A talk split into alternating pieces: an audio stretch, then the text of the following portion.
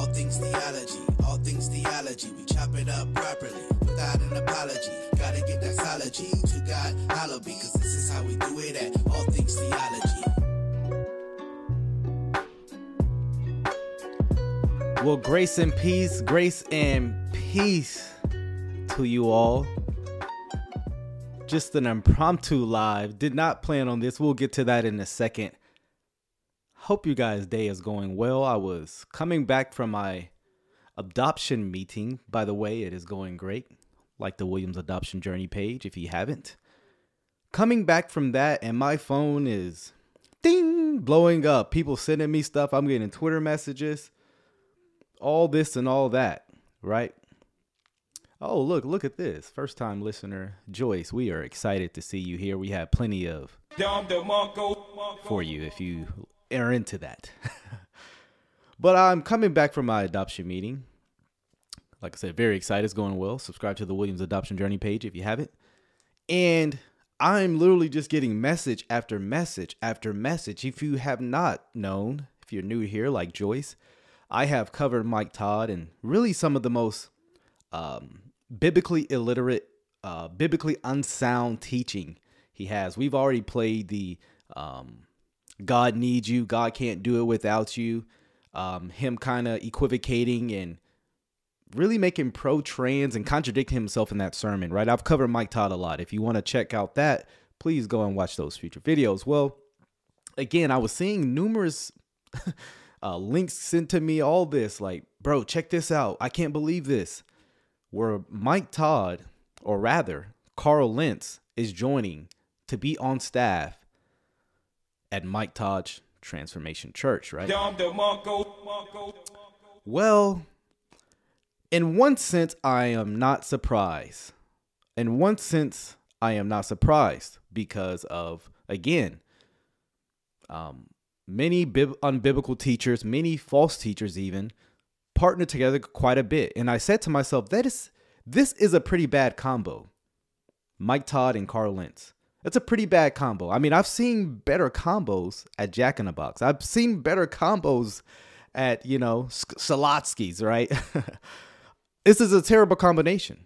Uh, both men are, and we're going to see here in a second, both men when it comes to doctrine is not good. Both men even um, give confusing answers, contradict themselves, especially on the issue of biblical sexuality. Again, I have um, I have played the clips of Mike Todd and what he thinks about trans and homosexuality. Um, again, I believe if you believe the Bible, you cannot say what Mike Todd said about the issue. I know people Mo, know my video got me in some controversy, and people said I took him out of context. I even got to come, go on the Jason Whitlock podcast, right, and to defend what I said about Mike Todd and to show how I was not the one taking Mike Todd out of context.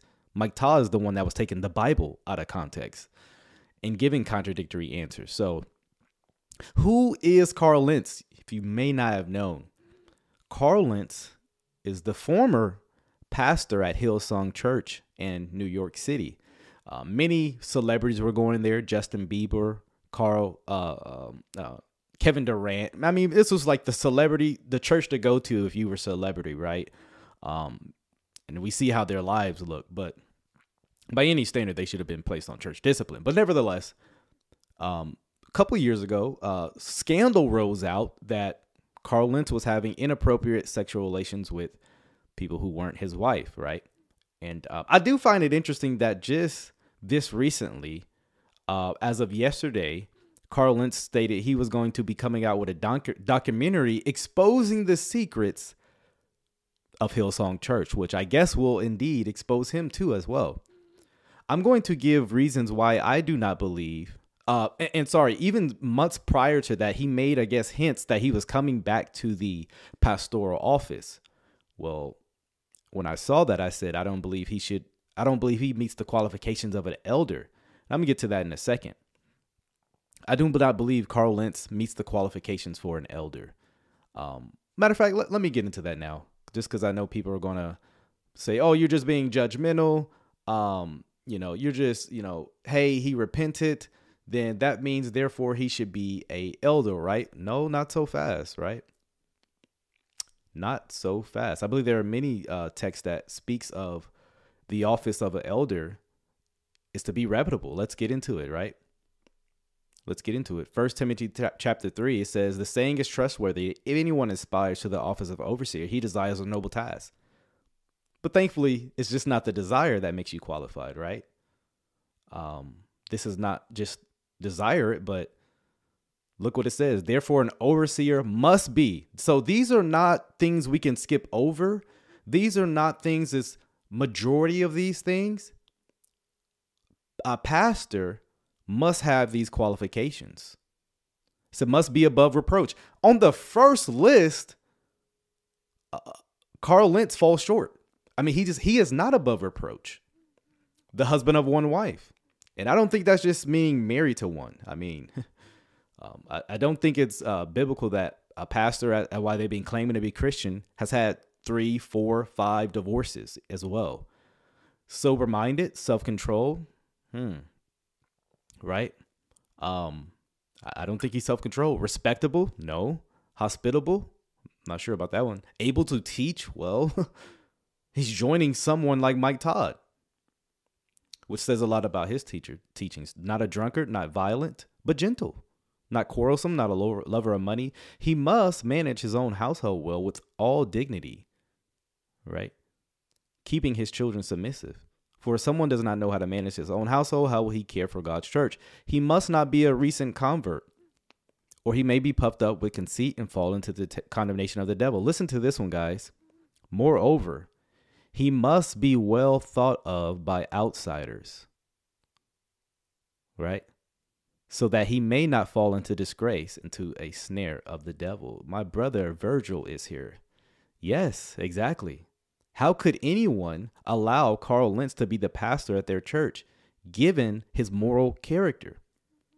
Now, let me just say this from the outset. We hope that Carl Lentz repents. That is the goal. And God's grace can do it. God has taken many sexual immoral people, right, and converted them. Amen.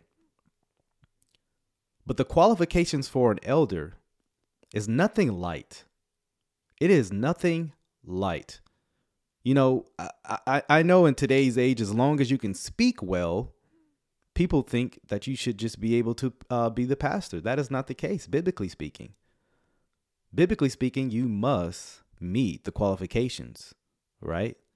Um, so let's get into this article, which I came across. Um, let's see. Hold on, let me make sure. This is from Religion News. No, we don't want to subscribe.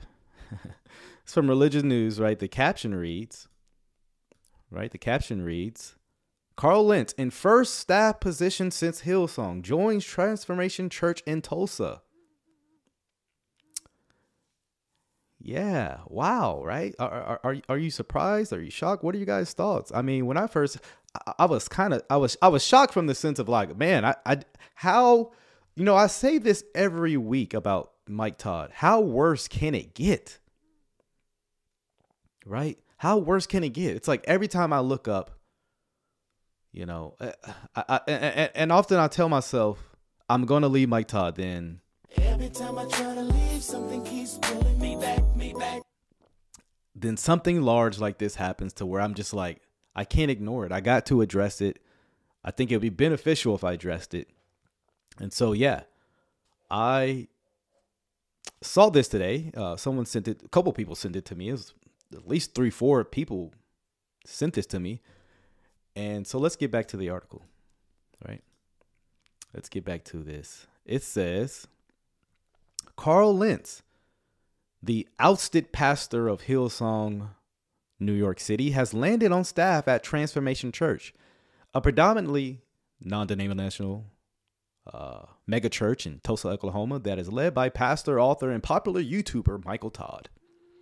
Transformation, a juggernaut in town replete with mega churches, has confirmed. So the, ch- the church has confirmed, and we're going to see one of the com- confirmations from this staff. It's not just some no blow body in the church, it's actually an elder in Transformation Church. Stick around. So yeah, uh, has confirmed that Lentz, who was fired from Hillsong in 2020, when an extramarital affair came to light, had joined his staff. And guys, it's not just been one; he's had numerous uh, allegations uh, thrown on the table at Hillsong. So let's get that straight. And so, um, yeah, by, by any means, if we care about the Bible at all, he cannot be the pastor. But does but does um here's the issue about Transformation Church. They don't really care about the Bible.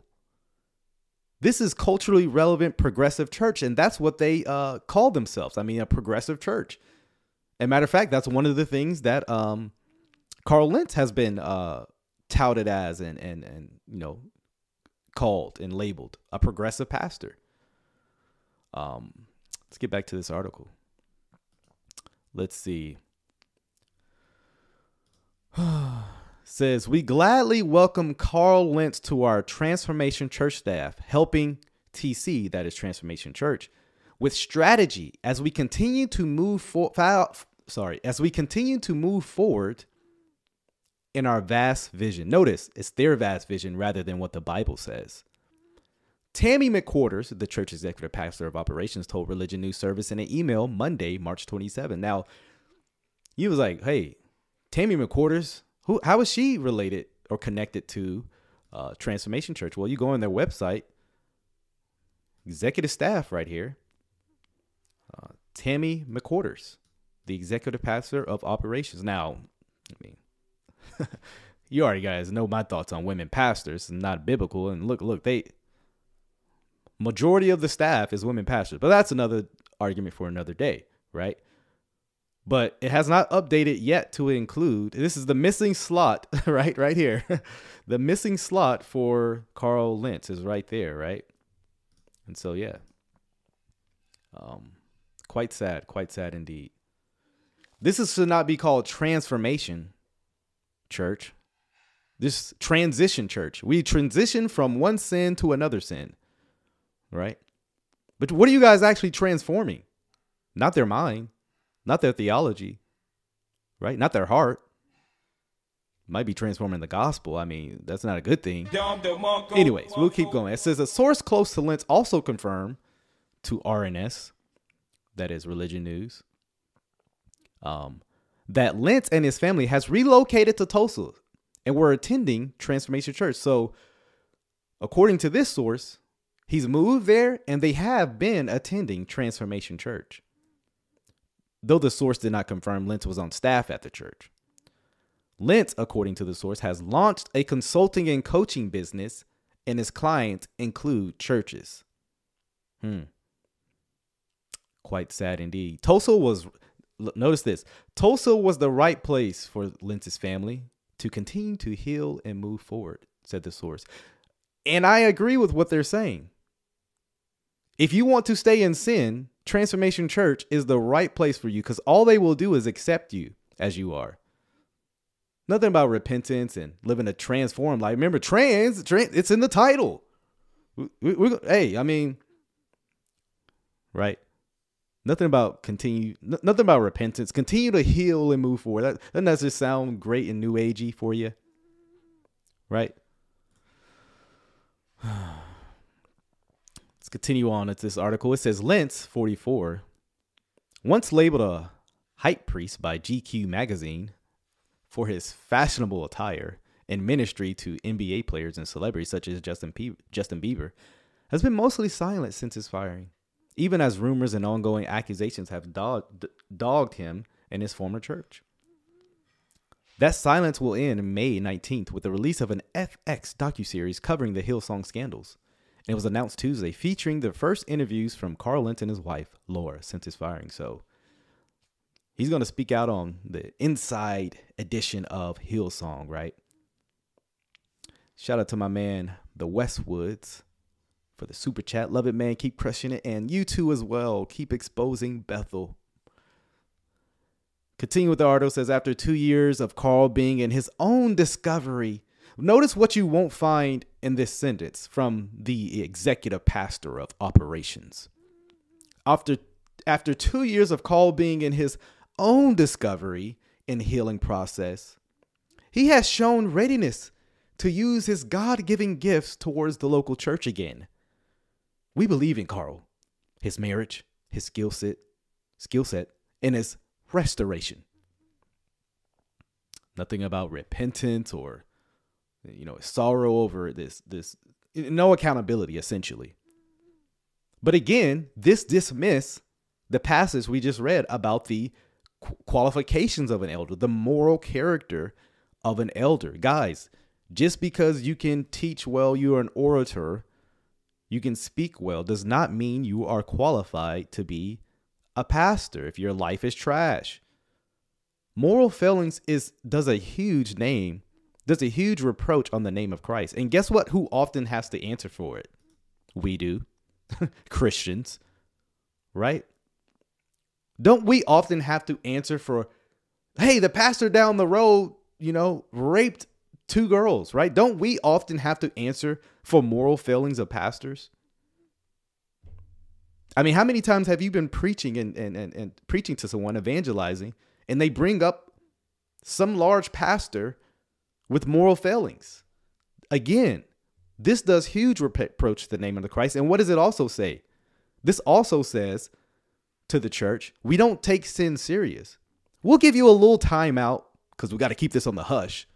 But it does not say we take sin serious like the Bible tells us to do.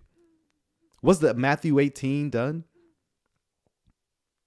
You know, First Corinthians chapter 3, you know, where a man was sleeping with his mother. And guess what he was told to do? Remove that man from the church. I'll let you guys decide.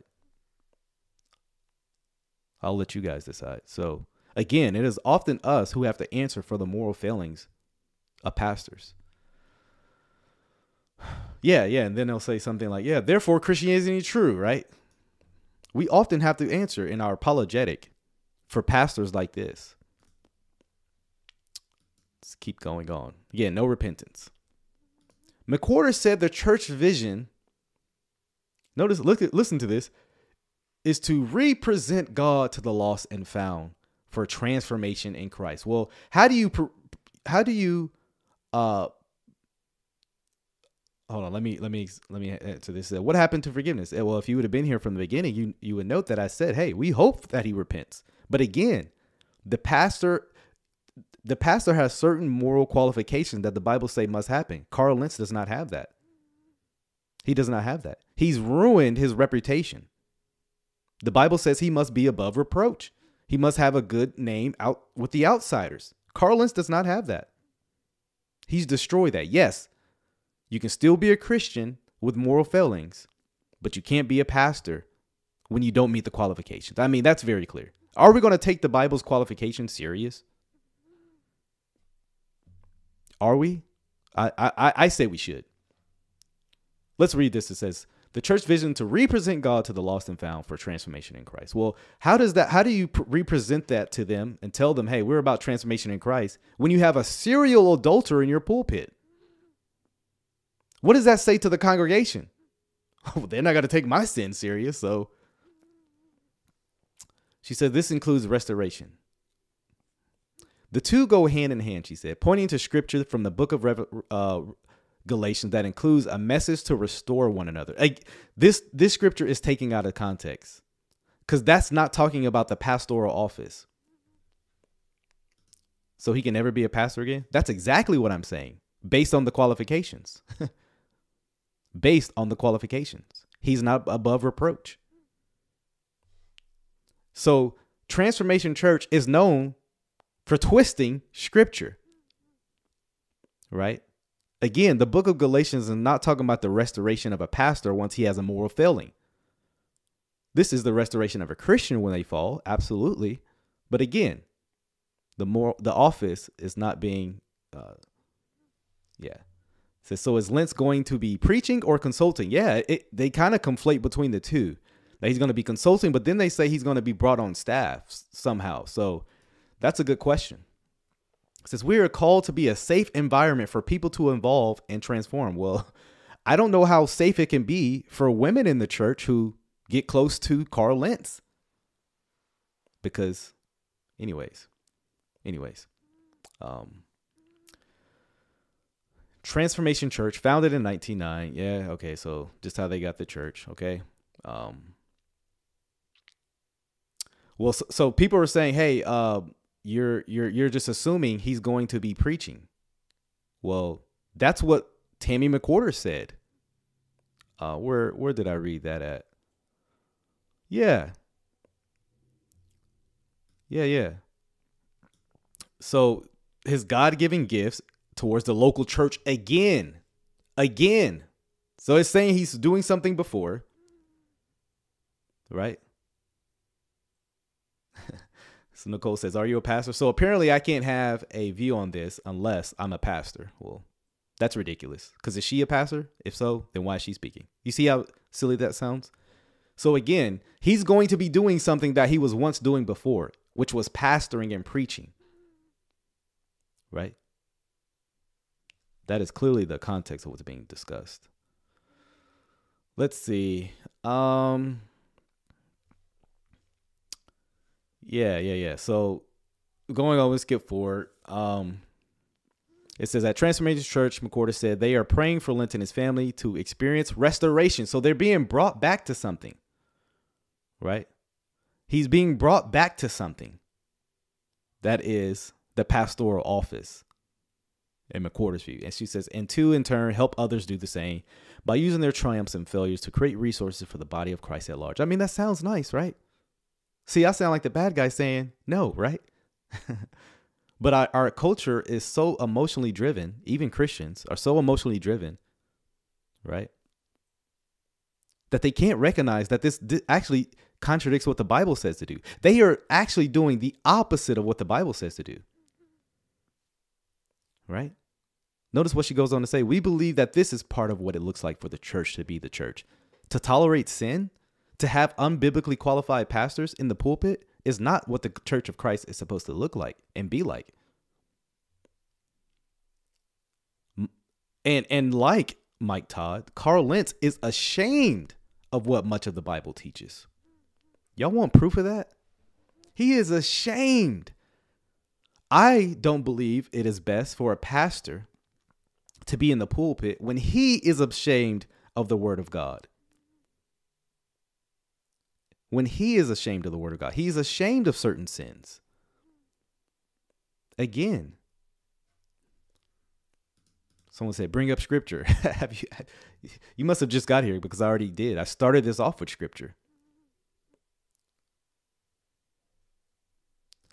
You're quoting scripture but offering no forgiveness. If you would have been here from the beginning, you would have you would have heard me say there is forgiveness in Christ, even for the sexually immoral. But he uh be careful that's what the pharisees did. Again i read the verse showing how carl lentz disqualifies the pastoral office.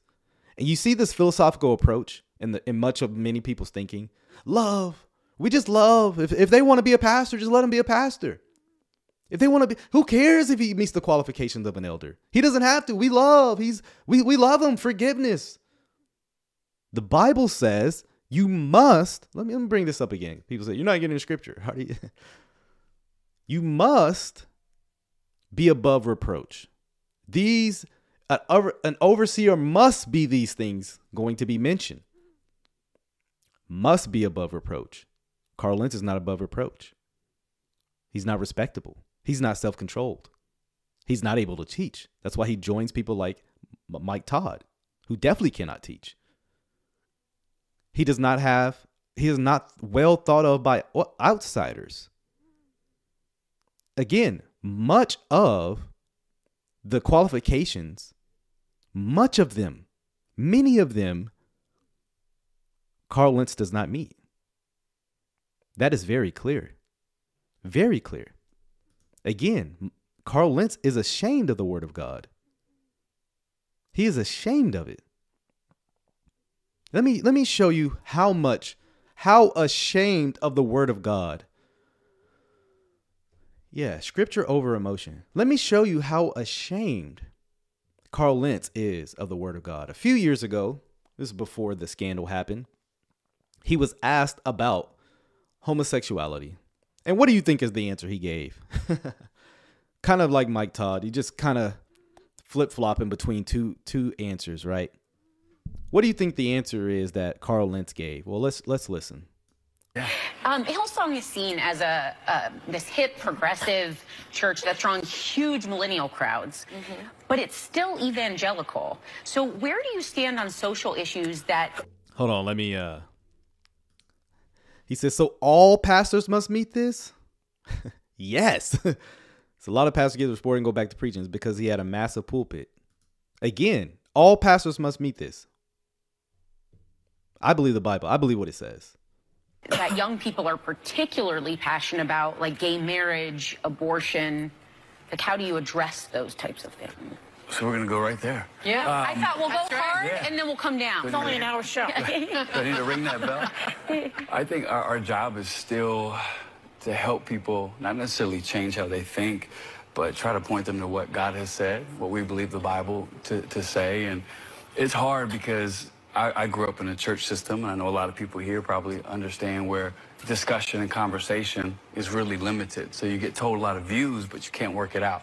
So we believe that the Bible's clear, that God is good, that God loves everybody, that Jesus was here to set people free, and that's still the good news of the gospel. Um, our fight in New York, for instance, is to try to make sure everybody can get in and hear it, because we've been told if you disagree, you are disconnected, and we don't believe that. We believe everybody deserves the told you right. that? Who told me that? Yeah. I don't think anybody told me that. I think that's the cultural, religious. So they ask, "Hey, what what's your thoughts on homosexual gay marriage?" Right? What would any Bible believing Christian say? Well, I believe what the Bible says. It's sin, you know, marriage between male female. Jesus said this, Matthew chapter 19, quoting Genesis 127. Right? Real, real, real clear, real clear answer. What does the I'm embarrassed about the Bible, right?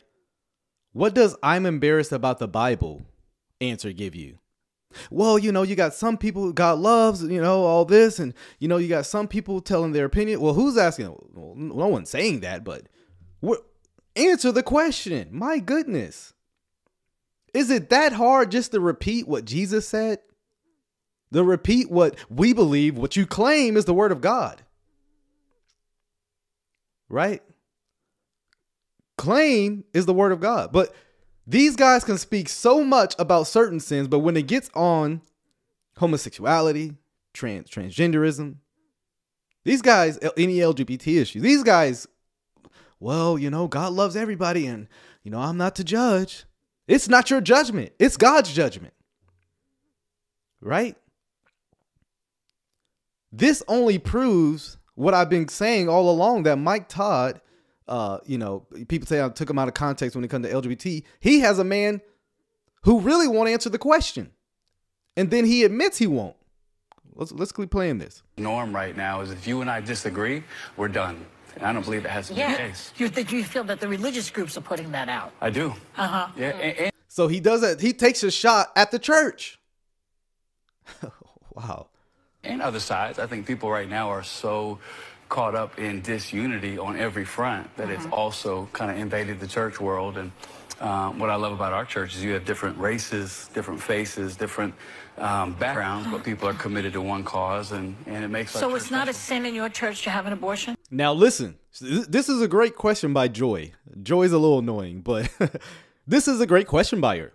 So it's not a sin in your church to get an abortion?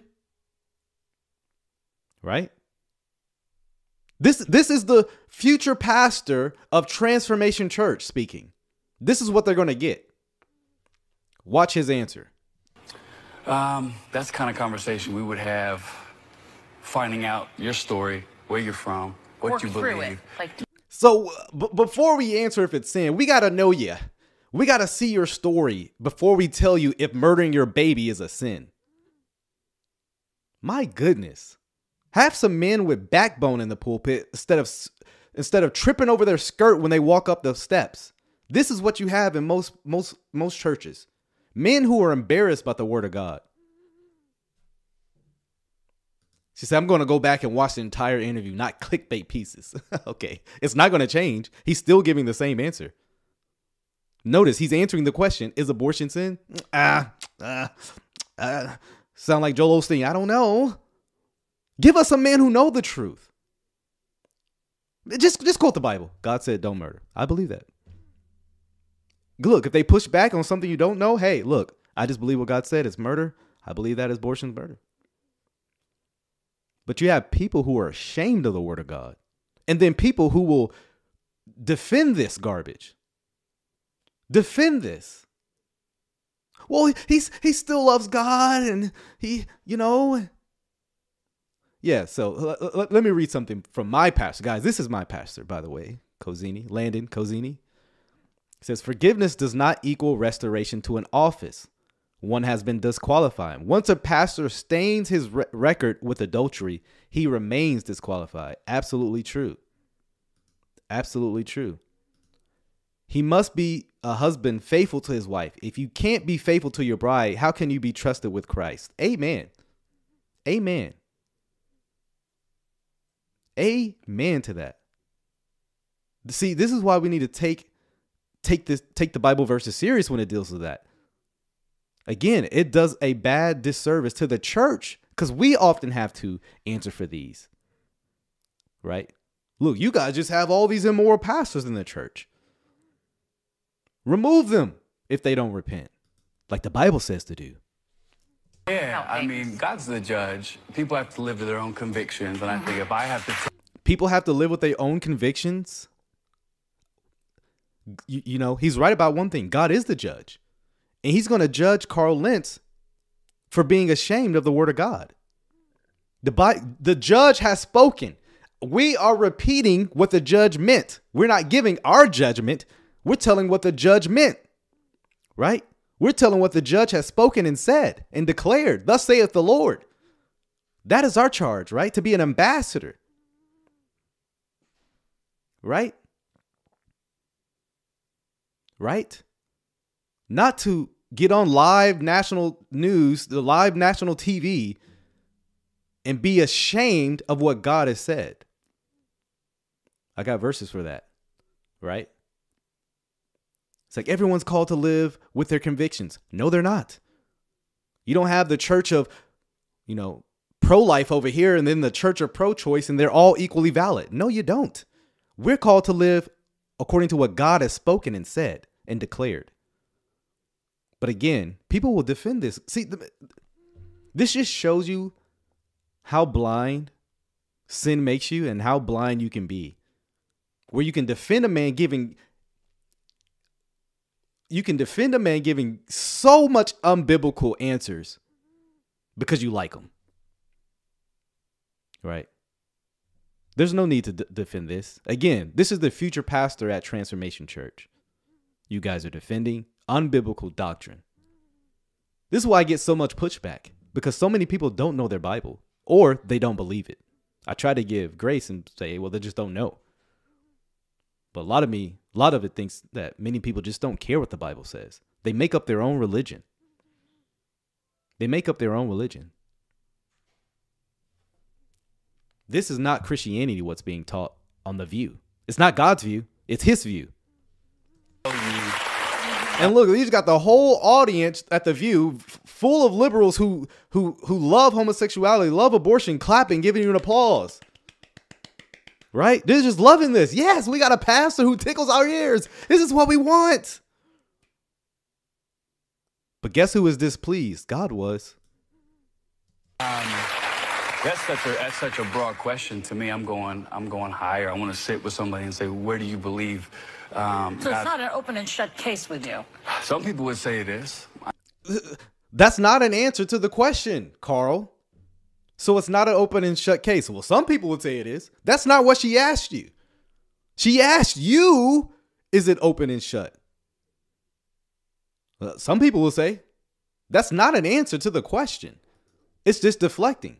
I think to me, I'm trying to teach people who Jesus is 1st mm-hmm. find out their story before I start picking and choosing what I think is sin in your life. Mm-hmm.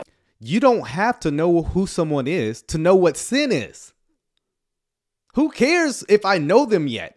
if what if what uh Carl Lentz is saying is true, then you can never preach the gospel until you until you know them for a year or two. Thankfully, that's not true. Look, I don't need to know you to know what sin is. Would he say the same to the pedophile? You know, I just want to get to know your story and before I find out if what you're doing is sinful. of course not. It's because he's embarrassed about what the Bible says about LGBTQ issues. He's ashamed of the word of God. And so many people are ashamed of what God has said. Well, you don't want to seem harsh and unloving. This is harsh and unloving, not the person who says this is a sin in the eyes of God. That's not harsh and unloving. Doing what the Cupid shuffle, what what Carl Lentz is doing right here, that is unloving. That is harsh. Telling what God said is some of the, one of the most loving things to do. Telling the truth, not lying to your neighbor. You know exactly what will happen to these people if they don't uh, repent. 1 Corinthians 6 9, hello? But we were washed, we were sanctified. Quit being embarrassed about what God said. You know, I was just thinking about this before I went live. We have so many pastors who are ashamed of the word of God, ashamed what God has said. And then they'll accuse me of being hateful for saying what God says. Woe to those who call evil good and good evil. It just reminds me of, of, of the men during Jeremiah's day. Prophesy to us smooth things. Right? We, we, we, don't, we don't want the harsh stuff. Give us give us the smooth things, things that make our ears feel good. Nothing has changed since the day of Jeremiah. Nothing has changed since the day of Jeremiah. We just got our iPhones. That's it. Still rebelling against the word of the Lord. Still rebelling like to know your name. Well, you know, we have a debate on, we've talked to other religious leaders on the show about whether politics and religion mix together. We do have the separation of church and state. So you're really not supposed to uh, endorse any candidates, for example, from the pulpit. Yeah. Do you do that? Or how do you feel about that? I don't want to get in trouble. Um, I, we keep it really straight laced. No, I, I, think at our church, um, when people say keep politics out of the pulpit, I say, what do you mean by that? Because politics affects people. Yeah. Mm -hmm. So if that's happening, you better believe we're going to talk about politics. To, to not not do that in a church setting to me. Where's the takes, line? Where's the line where you infringe upon the separation of church and state? My dad's a lawyer, so dad, if you want to text me right now if I'm getting into hot water, um, I don't. I don't know. I feel like um, Jesus came to destroy the the uh, political norm of the day. So since I'm a Christian, I believe we're still supposed to speak directly to politics and. Why won't you speak directly to LGBT? Carl Lentz. You'll speak directly to these political issues, and I have no problem with that. Amen. We should be speaking to the culture. We still should be doing these things. I'm not anti politics. But when it comes to LGBT, you want to have that closed door conversation. But stuff you're not embarrassed about, like, I don't know, wh- whatever it is, we're going to find out in a minute what it is. He's, he, he'll speak directly to it but not when it comes to the word of God on homosexuality, LGBTQ issues, not abortion.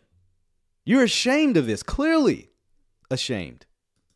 But this is going to be the future pastor of Transformation Church. I'm going to keep reminding you guys of that.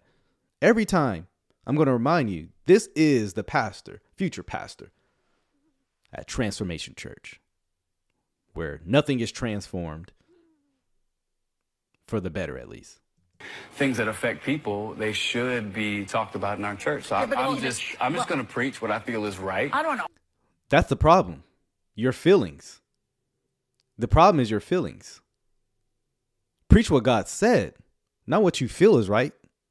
And if it, no, no, no, I'm not even arguing. If, if you endorse, if you endorse, let's say, President Trump from the pulpit, you are infringing upon that particular law of the separation of church and state. Am I, right? First of all, I didn't do that, but I wouldn't okay, do just that. Just saying that and would in, be the line. And, well, in our church, we wouldn't do that anyway. Okay. I wouldn't say you have to vote for this. All right, candidate. that's what I'm driving at. So you no would way. not do that. No, Although absolutely. I, I have to say, you know, uh, in the black church, uh, politics has been oh, has always been an instrumental part of of the the, the word and, and, and, of preaching because it affects the black community, because it affects the church community.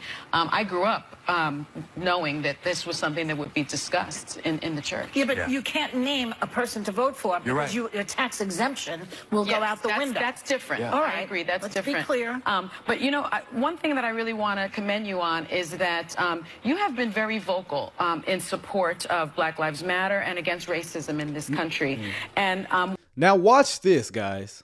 The man who's ashamed on preach on God's biblical uh, view of sexuality. Watch this.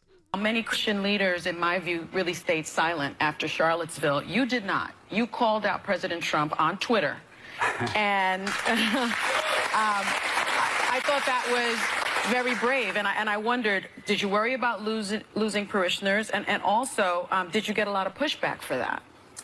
Yeah, yes, yes, and yes. I think it's my job. I think you guys spoke briefly before about white privilege. I think that I have a double issue with white privilege and preacher privilege because if you're white in this country, you So he has no problem preaching about white privilege, you know, come from this culturally Marxist critical race theory view, right? He has no shame when it comes to that. Oh, I got to preach about my white privilege and my pastoral privilege. But when it comes to actual sin, right? Um right, when it comes to and by the way, yeah, racism is a sin. That needs to be repented of. But when it comes to the sin of LGBT, well, you know, that's a closed door conversation. We want to get your know your name. What what about the racist name? You don't want to do the same with him? See? See, this is what you call impartial impartial. You're being impartial. You're treating one sin different than the other. Well, we got to get to know the LGBT name, but not the racist. Hey, white privilege, man. We we're gonna preach that from the pulpit right? You see how this is called a double standard. A double standard, right? Again, have a platform, others don't. If you're a preacher, you also now have uh, people that are going to listen to you even more. And I believe you because they believe you're a religious figure. So I, I, I thought it was my job to at least speak what is obvious. I think there's a lot. you know what's obvious? You know what's obvious? Homosexuality being a sin. You know what's obvious? You know what's obvious? Abortion is murder, sin. My goodness, these so many pastors have capitulated to the culture. No, racism is the most obvious sin, but LGBT, oh, shh, shh, shh. No, no, no, no. We can't, we can't. No, no, we can't. We're gonna lose parishioners. it's it's members. We're gonna lose our members. We can't lose our money. I mean, our members, because then who else will we see? This is a pragmatic view. No shame. What happened to being unashamed? You know, I was, I was thinking about that. You know, the Bible tells us to be unashamed. Let me, let me, we'll, we'll be done with this video right here. Um, this is 2 Timothy 2 14 through 18, 19. Remind them of these things. You know, one of the things I'm very encouraged to be in my church is being reminded of the word of God. You know, I feel like Paul to remind you of these things is it's like it's no big deal, right? I need to be reminded. You know, the Israelites, one of the problems they had to be constantly reminded, and they forget so quick. We're the same. We're the same, right? Remind them of these things and solemnly exhort them in the presence of God not to dispute about words, which is useless and leads to the ruin of listeners. Listen to this be diligent to present yourself approved to God as a worker who does not need to be ashamed. What do you not need to be ashamed about? Accurately handling the word of God. So this worker isn't ashamed. You know why? Because they accurately know how to handle God's word of truth. You know, when you believe God's word, it's, it's, it's you don't have to be ashamed. I'm not I'm not ashamed that men will go to hell for eternal if they don't repent. I'm not ashamed of that. I believe it. I am firmly convinced of what God has said in his word. And if you are ashamed about it, keep preaching it to yourself till you're not ashamed. Right? But avoid worldly and empty chatter. What we just heard was worldly and empty chatter, right? For it lead to further ungodliness, and their talk will spread like gangrene. Now, this is one of the verses I like to show where people say, Don't call out false teachers. Look at Paul. Among them are Hymenaeus and Philetus, men who have gone astray from the truth. Mm. Right? They said, claiming that the resurrection already takes place. They are jeopardizing the faith of some. Nevertheless, The firm foundation of God stands. That's his word. Having his seal, having this seal, the Lord knows who, who are his. And everyone who names the name of the Lord is to keep away from wickedness. We, we aren't to just affirm people's wickedness. We keep away from wickedness. Not tell people, oh, you know, I, that's just a private in-house conversation. Except when we get to racism. Right? Avoid such men, the Bible says. Right? Yet if anyone, 1 Peter 4:16, suffers as a Christian, let him not be ashamed. Glorify God in that name, right? I mean, there's just so many scriptures. Right? Mark 8, 34 through 38, calling the crowd to him with disciples, he said to them, If anyone would come after me, let him deny himself and take up his cross and follow me. For whoever would save his life will lose it. Whoever loses life for my sake and the gospel's will save it. For what is a profit of man to gain the whole world and forfeit his soul? For what can a man give in return for his soul? For whoever, whoever is ashamed of me and my words in this adulterous and sinful generation, my friends, we live in an adulterous and sinful generation. If you're ashamed of his words in this generation, right? Of him will the Son of Man be ashamed when he comes in glory of his Father with the holy angels. You be ashamed of him, he'll be ashamed of you. And guess what? To be shamed by God is not a good thing. That is to speak of judgment. That is to speak of your judgment, right? No believer will be put to shame. Romans 10 says that. The believers will not be put to shame.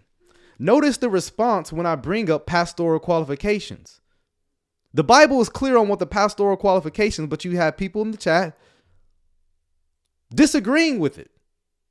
Well, okay, I know it says that, but they can be restored to it. They can be restored. No, you have broken your qualification. That's why the pastoral office is a serious office, one not to be taken lightly. One not to be taken lightly. Again, the Bible is our standard, not people's systems they have created that they go and go to instead, right? Um man, this is just so much so much scripture. So let me let me read one more. Let me read one more. Okay, I love to get into the text. Therefore, do not uh, first uh, Second Timothy one. Do not be ashamed of the testimony about our Lord, nor of me, his prisoner, but share in suffering for the gospel by the power of God. Notice this. That puts a hole in the prosperity gospel right there. We're called to suffer, share in the sufferings of Christ, even who saved us, called us to a holy calling not because of our works, but because of his own purpose and grace, which he gave us in Christ Jesus before the ages began. And though I'm tempted to get in God's sovereign divine election, I won't for now. and which now has been manifested through the appearing of our Savior, Jesus Christ, who abolished death and brought life and immortality to, pre- to, to life through the gospel. For which I was appointed a preacher and apostle and teacher which is why I suffer as I do. But I am not ashamed, right? May that be our words. May that be all our words. I'm not ashamed. For I know I have believed in and am persuaded that he is able. I love the old hymn, right? For I know whom I have believed, right? And am convinced that he is able to guard until that day what has been entrusted to me. Follow this pattern. Notice this. You preachers, pastors, Follow the pattern of the sound words that you have heard from me in the faith and love that are in Christ Jesus. Follow this pattern. Don't be ashamed of the message. We, we, we don't hide certain sins. Guess what? Pride's a sin, lust is a sin, adultery is a sin. We don't mind saying that. But when it comes to LGBT stuff, we we just want to have a closed door conversation with you. It's because you were embarrassed about it. You were ashamed about that sin. You you didn't do that with racism, right? You, you, you didn't want to have a closed door conversation with the racist and get to know his name. Again, embarrassed about the word of God. Well, there's one more clip I want to play because again, this has been the pattern and trajectory of the future pastor at Transformation Church, along with Mike Todd, who also is embarrassed about the Word of God. Let's play this clip. Be patient with each person. What? I didn't even know that was in there. That's annoying. Everybody? I'm going to check some commentary to make sure that doesn't mean everybody. Be attentive to individual needs. That's interesting. Isn't that cool? That's why some churches want us to give blanket answers on huge issues. Well, my Bible says be attentive to individual needs. That's why we're not going to make polarizing political statements about certain things in our Christian community right now. No matter who says what, we won't be pressured into giving blanket statements. To- It is not a pressure for me to repeat what God has said. I'm not good. Look, ask me the questions on what sin is. I'm not ashamed to tell you, yes, it is a sin. It, what do you? we won't be pressured to make polarizing statements. It's a very simple statement. Again, you don't have a problem saying anything about racism because you're not embarrassed about that. You know it's wrong, but you're embarrassed about this issue, which is very sad. Very sad. Don't be embarrassed about the word of God. Individual needs. Never. Never. Um, speaking of diversity, you know, New York City, one thing that is polarizing to some- Now this is a HuffPost live interview. if you ever had the pleasure, uh, I don't know if I call that word, the pleasure of uh, running to HuffPost, you know there's a very liberal uh, institution organization. Uh, so yeah, communities, especially within religion, is homosexuality and yeah. the debate around it. I mean, how do you balance those two things? I mean, are people of all sexual orientations welcome, and, and how do you see that? Absolutely. I think what I was referring to there was, you know, some people will be like, you need to make bet, you, you need to answer our questions about the homosexuality issue. And I always say, I do, you just don't like my answers. And here's exactly what I mean by that. Mm-hmm. The, some media I'll answer this question. He says, I don't understand this issue so clear that why doesn't everyone agree on this particular issue? It's because it's sin. It's because denying the word of God. It's because it, it, it is clear. That shows you how sinful it is that people reject it. I mean, if are you want to argue that homosexuality is not a sin in the Bible? This is one of the most clearest issues. Again, just because not everyone, you don't have universal agreement on anything. So uh, apparently, there's nothing that's clear, even that statement itself, since people disagree with it. You see how it, a postmodern worldview cannot lead you to any truth. But let's get back to the statement. You need to make bet. You, you need to answer our questions about the homosexuality issue. And I always say, I do. You just don't like my answers. And here's exactly what I. You won't answer. You just say it's a closed door answer or question. Mean by that. Mm-hmm the, some media wants us to use our pulpit mm-hmm. to uh, have a soapbox for social issues. I don't believe that's our job. You just got up on TV talking about white privilege, and that, if that isn't a social issue today, which I, I, reject most much of what is called white privilege. Uh, I mean, I've heard someone say uh, BLM was talking about white privilege as uh, logic and and math and having up having two parents. Again, much of that is uh, a foolishness, right? But you don't mind bowing down to the, the to the culture when it comes to that stuff, because the culture is already right there with you. Yeah, yeah, white privilege. You just you just uh, hear those buzzwords and you're just woo, yeah, woo, yes, yes, right. But again, you don't you don't you're not using the pulpit for social issues, right? Yeah. I don't believe Jesus did that. You go look at what Jesus did. He was always talking about the heart of an individual and the soul of a person, not these symptomatic societal problems. And people hate that because a lot of churches are about what they're against. I mean, Jesus would get to the heart of the issue, but he also addressed the exterior ish, issues as well. I mean, I mean the the Pharisees who were manipulating manipulating people. I mean, he would address the exterior issue, but yeah, the heart motive as well, right? We're about what we're for. And when it comes to people's sexuality, I don't want to use a public forum to yeah. talk about private things because how in the world can you have a dialogue? How in the world can I hear your story? How in the world? What are we dialoguing about? I mean, it's sin. Right? Let's do what the scripture says to do as provided by Jay. Right? Those who are outside God's judges, remove that wicked man from among yourselves. Guess what? The sexual immoral person is to be removed. Biblically speaking, right? Biblically speaking. Now I know people are, well, the church is for everybody and you can come, everybody come. And Bible says remove certain people. What do you do with that? You are in unrepentant sin, Matthew 18. You're getting removed. Here's the door. You you are not a member here at this church any longer. Until you repent, you are not longer a member. And we now not do and we no longer associate with you unless we give you gospel preaching. Now I know many churches don't practice that because they don't believe the Bible on that part. Because we we've had a pragmatic approach. I'm just gonna love them and accept them for who they are. I'm just gonna, you know, embrace them. Okay, I don't agree with it, but I'm just gonna love them in the kingdom by being pragmatic. The Bible doesn't tell us to do that. That's not the words of our Lord. That's not the words of God. Right?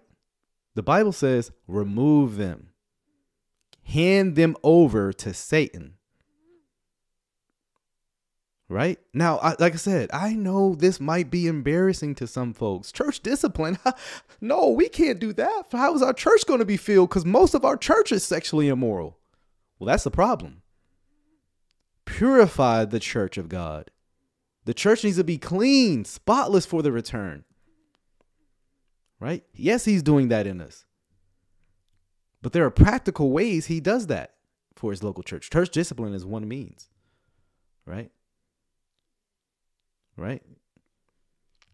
Yeah, that's right. Of course, pastors teach on and expose sin from the pulpit. The church practices church discipline. They don't cradle one another in their sin, but command them to flee from it. Amen. Yeah. I mean, th- guys, this is not difficult. This, I mean, this is what the Bible says. At the end of the day, we're going to do one or two things. We're going to do what God says, or we're going to bow to the culture. Those are your two options right here. You're going to do what God says, or you're going to do what uh, Carl Lentz is doing, the future pastor of Transformation Church, by the way. Can someone have a question? So if I if I stand up in a pulpit and I just start railing at something or make a statement in, in a newspaper about something, I, I believe it's insensitive to the journey that people are walking yeah. on. What about the journey of the races that you just slammed on, right? A- again, this is hypocritical. One sin you're willing to rail on, the other you want to have a conversation about. That's that's how it is today, right? That's when you know someone's going down this route. I just want to have a conversation. You know, I just want to know your story. I love you, brother, right? Th- th- that's what you hear when someone is ashamed of what the Bible says is sin. And our church is going to protect people no matter where you're from, no matter what you carry, no matter what kind of. Um, See, this is how you end up with a church full of immoral people. They're just going to protect you, right? Sign this non-closure disagreement. We'll, we're going to protect you, right? Right? Yeah, we're just going to protect you while you're in sin. You know, we, we, are going to have conversations. No, we're not going to blast you from the pulpit. Yeah, I know you're cheating on your wife. You know, we're not going to blast you. We're just going to have a conversation with you behind closed doors. You know?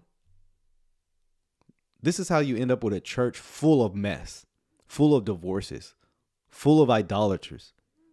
When you have men and women who are scared to just call sin out. Just do what the Bible says. Just just do what the Bible says. It's not legalism to do what the Bible says. Right? People call it legalism because they want to keep their sin. the most people who I've heard say things like, "Oh, this is legalism," or "You're acting like a Pharisee," are in major sin themselves, and they don't like holiness. Again, we need to return back to that.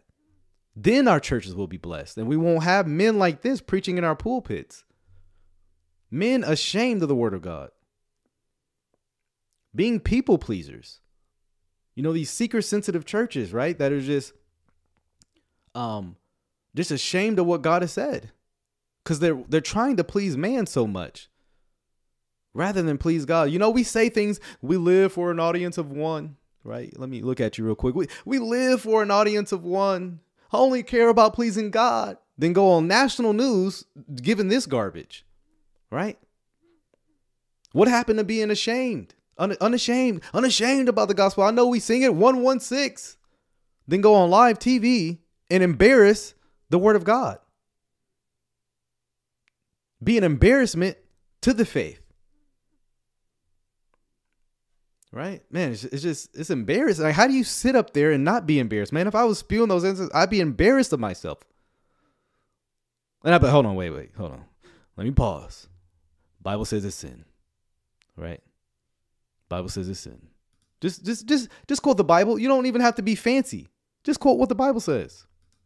orientation you feel like is your um, you know lane of life to run in um, you know i want to have a conversation about it we have a stance on love Yeah. and we have conversations about everything else We have a stance on love and have a conversation on everything. What does that even mean? I, what I, what does that even mean? Because it sounds like what you're saying is we're gonna love them and we won't tell the truth about what they're in, the sin they're in.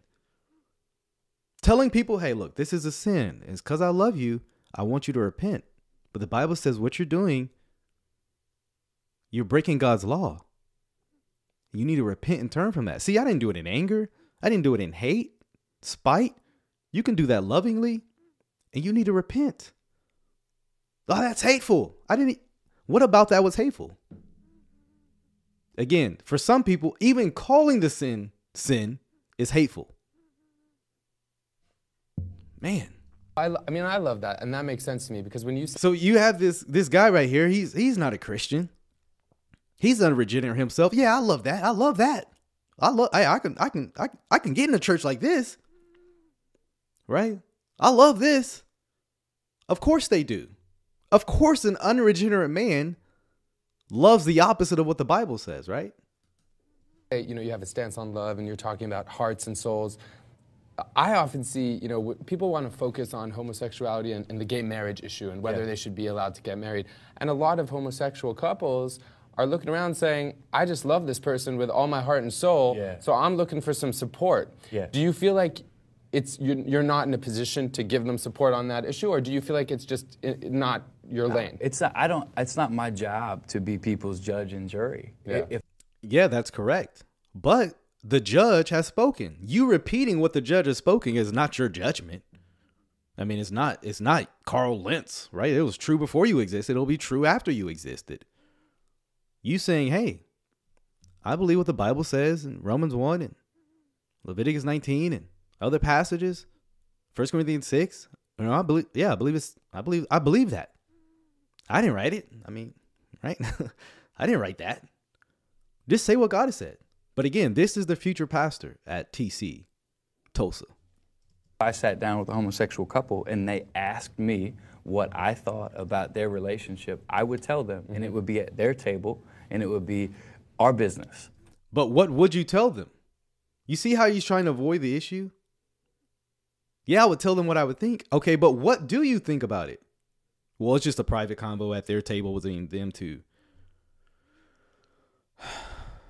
So embarrassed. But their situation is different than the next situation. No, it's not. The homosexual over here is in sin just like the homosexual over here. They're both in sin. I, I mean, you know, different applications, sure, but it's still sin. And often people get these two words mixed up ac- acceptance and approval. Like, I don't necessarily, if someone comes in my church, I don't have to approve. Now, no, notice how this is being characterized. Why is the truth being screamed first is the monopoly on how it should be expressed, though, or expressed? LOL. Well, I'm not one. I'm not screaming. This is this is me calm, right? But yeah, sharing the. I mean, this look. We, we you always say WWJD. What would Jesus do? Jesus came. His first message: repent. Literally screaming. Right. I'm not even doing that. Repent. For the kingdom of God is at hand. Right. Says you are assuming that people who go to church are re- unrepentant. Well, if you allow homosexuals are, that's obvious. Yeah, it's obvious. But yeah, repent for the kingdom of God. Jesus' first message dealt with sin and their need to repent. Now, I'm told that's uh, what. Why does that got to be the first message? It was Jesus' first message. of every single thing in their life because that's not my job. I'm not God. Yeah. But my job is to accept you as I have been accepted with No, it's not. Our job is to tell others to repent. Our job is to just we'll, we'll just have private combos about it. No, no, no, no. Yeah, yeah. Shh, shh. Pedophile. Shh. We'll have private combos. Oh, not about that sin, huh? Not about that one. Right. Yeah, exactly. See, you see how how this has become a a, a partial deal, where some sins we'll have private combos about because we don't we don't we don't want everybody. Shh.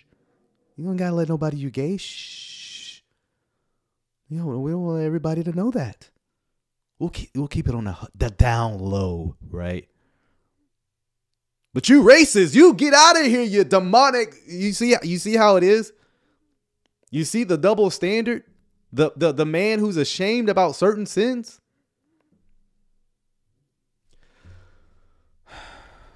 everything in my life. God accepted me.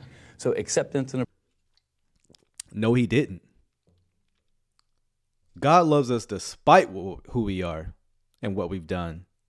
But the call is to change and repent, to turn from it. He didn't accept you, everything you are. He laid down his life so that sinners would be changed. Again, I I know they're teaching directly opposing that. approval, we draw a really cool line in there because it's like, look, I'm not going to tell you. There's a lot of people who will come into our church, mm-hmm. leave, and go, no thanks. I don't want to change my. I don't want to live. I don't want to believe that. And I say, good for you. That's your job. You have to answer to God for your life, not me. Yeah. So why is this on me? So people are always like, what do you think about homosexuality? I'm like, I love my wife. I'm married. You're asking the wrong guy. Watch what he says. Um, but that's just to be funny. But I, Yeah, that's just to be funny. Kind of like the trans transformation joke people are saying is a joke. Notice he won't answer the. These got these people are on their way to hell. Again, he wouldn't do. Uh, hopefully, ho- well, maybe he would. Hopefully, he wouldn't do this with a serial adulterer in his church. I mean, even though he he he is that. So maybe he won't. Maybe he won't. But again, this is why the church is just filled with mess today. Because you have men like this that just want to keep things on the down low. The DL, right? Not talking about the dividing line, right? And we keep it on the down low. The down low pastors, right? We're going to keep all this in on the down low, right? Right? Said, It's super easy to call sin a sin. I could to every other man in the church and scream to them, repent from fornication and masturbation as it's sin. Yes, tell them it's sin and tell them repent of it. Like the Bible tells us to do. I don't know where we've gotten this idea that the best way to see people grow in Christ is to not confront their sin. I don't know where we got that idea, but it's not the Bible. It's pragmatism. Well, if I won't address their sin, more people are going to come to church. That's true, but you're going to have a, a filthy, unregenerate church in your in your uh, or building filled with pagans that just want to go because they like coffee and hanging out. That's not a church. That's a country club. That's some kind of get together, but it's not church. The body of Christ is confessing sin, dealing with sin. The church is messy, yes, but we're dealing with sin, repenting, hoping other people uh, repent, confronting sin. Hey, brother, I, I, saw that you did this. I, I, I don't. I see in the Bible it says this. I, I- I believe you should repent. Amen, brother. Thank you for calling me out. I needed that. You're right. And that's how sin should be received with humility. Man, yeah, brother, I, I did. I, I man, I, I hope you would forgive me. And then come to the Lord asking for forgiveness. But you don't get up, you don't deal, deal, you don't keep the church as it is. Right? You, you, you, don't just ignore sin. You don't if you don't if if you're not confronting sin, you do not have a church. You do not have a church if you do not confront sin. You have a bunch of people wanting to be religious. You have a bunch of people wanting to be uh I, I don't know, gather around some vague new age version of God, but you do not have a biblical church. Again, and I hope that this is just helping you while you're in your church. Be that guy, be that girl that'll confront sin. Right? Someone says, "What sins do I struggle with?" I'll tell my local church. Right? But but here's what I'm not doing. I'm not coming up on here on YouTube and saying all the sins I commit are okay. Like this. We're just going to have private conversations about uh people murdering and committing adultery. Right? That's not how you do church. Again, I do believe it's such a, a sensitive issue. I have gay friends. I have uh, people that I love that are right in the thick of that kind of debate. Right. And I just it's not a debate biblically. It's it- look, the Bible says what it says. What what do you tell your gay friends? I, I don't mind you having friends that are sinners, right? I mean, I have friends that are unbelievers, you know, they're in their sin, but they know what I think about it. You know, they know what I think about it. refuse to uh, ostracize people any longer. I hate it. I think that It's not ostracization to tell them what the Bible says on the issue. Right? It's not an issue. It's not an ostracization. Hey, look, this is what the Bible says. You need to repent of it, or God's wrath is going to be on you. Right? there's been so much hate Yeah. and so much bigotry and so much insensitivity that um, I'm done with that. And so the people who criticize us for it, Yeah. I, li- I like making those people mad. Yeah. Because No, I hear you. They, they are who they are. So he wants to make us mad for you know, hey, wanting a clear biblical answer, but he doesn't. He doesn't mind making his sinners who are lost on their way to hell, right? Going, you know, he don't. He don't want to make them mad. This is the, see. Look at that. Notice who he wants to make mad. The people who believe the Bible on sexuality. I don't want to make the. I don't want to ostracize my people on the way to hell, friends. I don't know. I don't want to ostracize them. Man. And I think if we focus on love, it'll all fix itself out. If, if all people just focus on love, I, I, at least that's my personal belief. Notice the using of biblical language love jesus grace but it's totally disconnected from what the bible says right? Yeah yeah. I have bank robbing friends tax cheating friends wife beating friends. You know i don't want to ostracize them you know? You know? And by the way alphane it's a difference between struggling with certain sins and saying this is okay.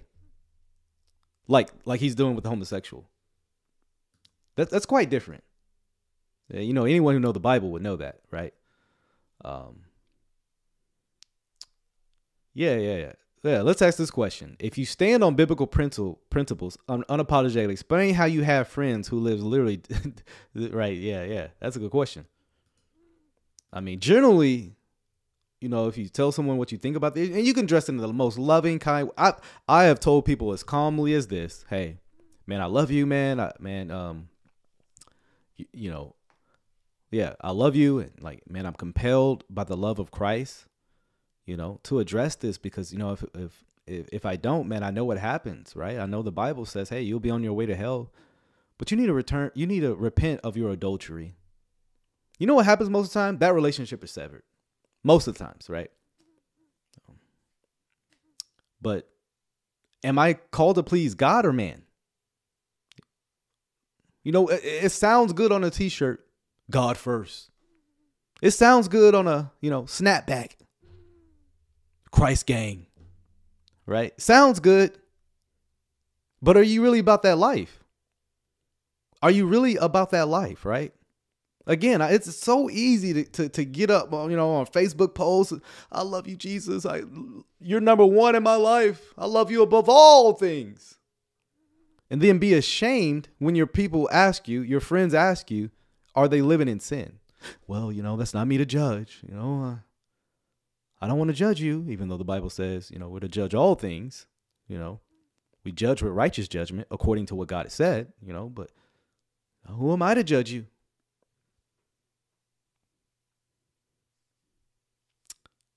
Look, we, we can call out all sin. The church is to deal with all sin. Yeah, the liar to be called out, the adulterer called out. Ev- Everybody, look, if you don't want to be exposed, don't go to church. You're going to get exposed. But that's okay. Bring it to light, right? We deal with it, we repent, and we move forward. But if you don't repent, we got to do what the Bible says to unrepentant sinners in the church. We remove them. Again, the issue at the end of the day, fundamental issue at the end of the day, is people don't believe the word of God. That is the fundamental issue. The word of God is not sufficient in many churches today. Right? We got to win them with something else. You know, we got to have the funny p- pastor with props on the stage and do all these illusions that take your eyes off of Jesus, right? And entertain you for an hour, hour and a half. Because we know if we just preach the Bible, no one's going to stay here. No one's going to stay here if we just preach the Bible. Who cares? Who cares if you lose half your church by doing what God says? So many people have sold out. Well, if we don't keep a big church, we won't have our bounce house this year at the celebration. Who cares? right? Who cares? Do what the Bible says. And look, again, enough of uh, pastors who don't meet the qualifications. Like I said, we don't need pragmatic men when it comes to that.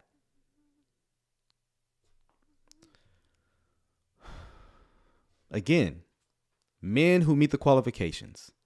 If you're in a serial adulterer, you do not deserve to be in the pulpit. You do not deserve to be preaching, pastoring in the pulpit of God. If see, if you know, we recognize that what's going on in the pulpit, it is God approving a person, right? And, and they're, they're declaring forth the words of God. That is what the preacher is doing. If he does not meet the qualifications that God set forth, he also does not need to be in the office that God has set forth, right? He does not need to be preaching what God has said. Not from the pulpit, at least. You know, there could be other ministry opportunities, maybe, but not in the pulpit. He does not need to have that ministry, right? Again, I just believe what the text says about this issue. You know, you just keep breaking, keep, keep just living this lifestyle of sin, be up in the pulpit. As long as you take little sabbaticals every now and then and you just get restored, take a little timeout break, you can go back to the preaching. No, that's not what the Bible calls. Look, if you if you look, you can tar- that's why it's very careful when a person is getting installed, pastor's getting installed, to give those warnings. Right? To give those warnings. Hey, be careful, brother because this is a serious office you're you're stepping into. And one that can be as just as quickly as you got it can be can be taken from you by disqualifications right? Disqualification you can ruin your ministry forever absolutely. The office can be ruined. You can be disqualified so this is why we should take serious the pastoral offices. Um, yes, when I saw this news, I was not shocked because Mike Todd himself is not a, a biblically qualified pastor. He does not know how to teach the word. Right? Um, right? Again, the Bible's very clear. Again, the Bible's very clear. We we can have all kind of questions. Well, what about this? What about this? Well, what does the Bible say? Right? So when I saw this news, I was I wasn't shocked, right? I wasn't shocked, but I was um I was like, wow, makes sense. You know, I know that uh Mike Todd in the past has uh done stuff with and given shout outs to Carl Lentz. And so to see this was um again not alarming, but like you know, more confirmation that Mike Todd is to be warned and avoided. Again, I wouldn't recommend a three year old to go to Mike Todd's service. I wouldn't recommend someone who got saved three days ago to go to the Wolves, right? If a pastor gets divorced because his wife is cheating, he is disqualified. Yes. You be the husband of one wife. A wife can ruin your ministry as well. Matter of fact, if you're, you're, you're how you shepherd your household can ruin your ministry. Um, Yes, yes, yeah, absolutely. And so this is why we take these things serious. This is why I mean, even the admonition at our church, we even give admonishments to the, to the pastor's wives as well, not just to the to the husband, but to the pastor's wife. This is a serious calling for for for for the husband and the wife. You know, being the pastor wife is a serious issue. Not not that she's an elder or anything. We already know women can't be pastors, biblically speaking. But yeah, it's a serious calling for all. I mean, hey, I just believe we should take the Bible serious on these issues and not give place for these men who are unqualified. Mike Todd and Carl Lentz is unqualified. Like these men uh, preach unsound doctrine. Um, they've done. Carl Lentz definitely has done uh, immoral things. Uh, Mike Todd has done some very questionable things, and you know, uh, exposing his wife and, and doing all these weird Instagram videos. Um, just you know, going on Hills, uh, not Hillsong, Breakfast Club, and just inward that and inward this, and just the speech is not, uh, I believe, consistent with what the Bible says an elder should be. You know, he said that's wild. Are you gonna believe the Bible or just say that's wild? Yes, I believe a wife can disqualify a pastor. You know, you have to be yes. This is this is to everybody. Uh, yeah, you have to be the wife can disqualify their husband. You, you know, so yeah. Again, that's why it's a serious issue. You, so a, a child, if they're unruly and they're not be able can can disqualify a a a pastor's uh, their, their, their father. Right? Are we going to just say that's wild to it or just believe what the Bible says? Right? Right? Let's see. Yeah, so I'll read this from my pastor. He said, A pastor who spends five months enjoying an adulterous relationship while married with children is not qualified. Once a pastor stains his record with adultery, he remains disqualified. So, yeah. Yes, yeah, this is this is not difficult. This is not it's not really difficult if we just look, just believe what the Bible says. Like the Bible's clear. Look, if this if the pastor doesn't meet this, he's disqualified. He's disqualified. Um, but then people say, well, well, what if you, we got all these additional questions rather than just saying, hey, Bible says it. You know what happened to Bible says it, I believe it, that settles it. What happened to that? I missed that old attitude from Christians. Right? I missed that attitude. People say, man, hey, this is tough. Blessed is those uh blessed blessed are who are not offended by my word though. Can you show it biblically? I've already shown you multiple. I, I've, I've I kept going to the text. Here, I'll I'll I'll write it down for you so you can do your homework. First Timothy one, chapter one, five through nine. Uh, First Timothy three, one through seven. It gives the qualifications of the elders, um, and that will be helpful.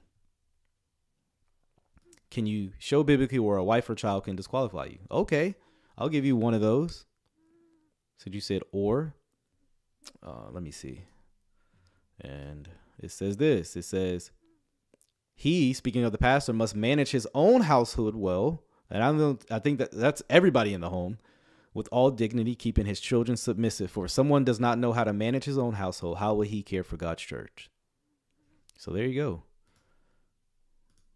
There you go. Gave you what you asked for. We're gonna believe it.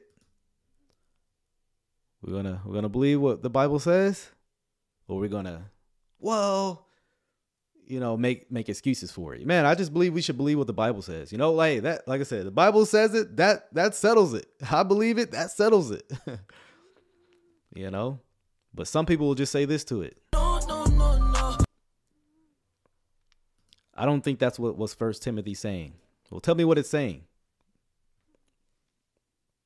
Tell me what it is saying. I mean, it says what it says. Very clear. Children, look, if you can't rule the children well, you can't rule the church well. Right? Right? Yeah. You know, you know how I do, man. Take you to the Greek. Take it to the Greek. says should men who have repented from homosexuality strive for marriage with a woman to avoid burning well let me say this um marriage won't won't won't stop you from lusting after other people Um, so, I, I, your your question would need more clarification on what you mean. Um. Yeah, yeah. So yeah, yeah. Titus one six as well. Yeah, your your family can dis dis dis uh, qualify you from the pastoral office. That's why you are to rule well in your home.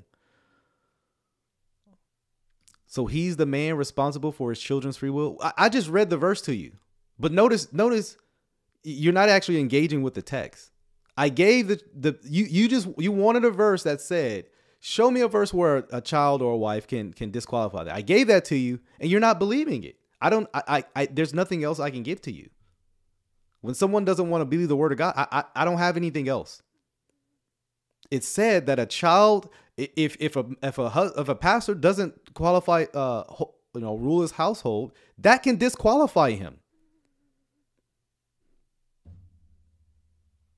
You know. So yeah, I mean, at, at the end of the day, you know, we're just gonna what about pastors who have died? Uh, that that's totally different. That's totally different. I mean, when when one is, uh, you know, your wife that that uh, when their wife have died, they've been released from that covenantal contract, so to speak. It is it is ended, right? Till death do us part, right? I mean, you you, you know that's no longer your wife, so that's totally different. You're not disqualified because your wife died. Hope that's not what you're getting at. Again, the text is real clear the text is real clear. I mean, I don't I don't see how much simpler it can get. Right? I, I don't I don't I don't see how it can get more simpler. Look, if you can't rule here in your home over a couple people, how you to rule hundreds or 50 people? Right? Yeah. So so we can always ask, well, what about this? What again? Very clearly a child and, and a wife can disqualify their pastor. Uh, you know their their husband or father right? Very clear. So i mean at the end of the day we, we're to believe god or not. I mean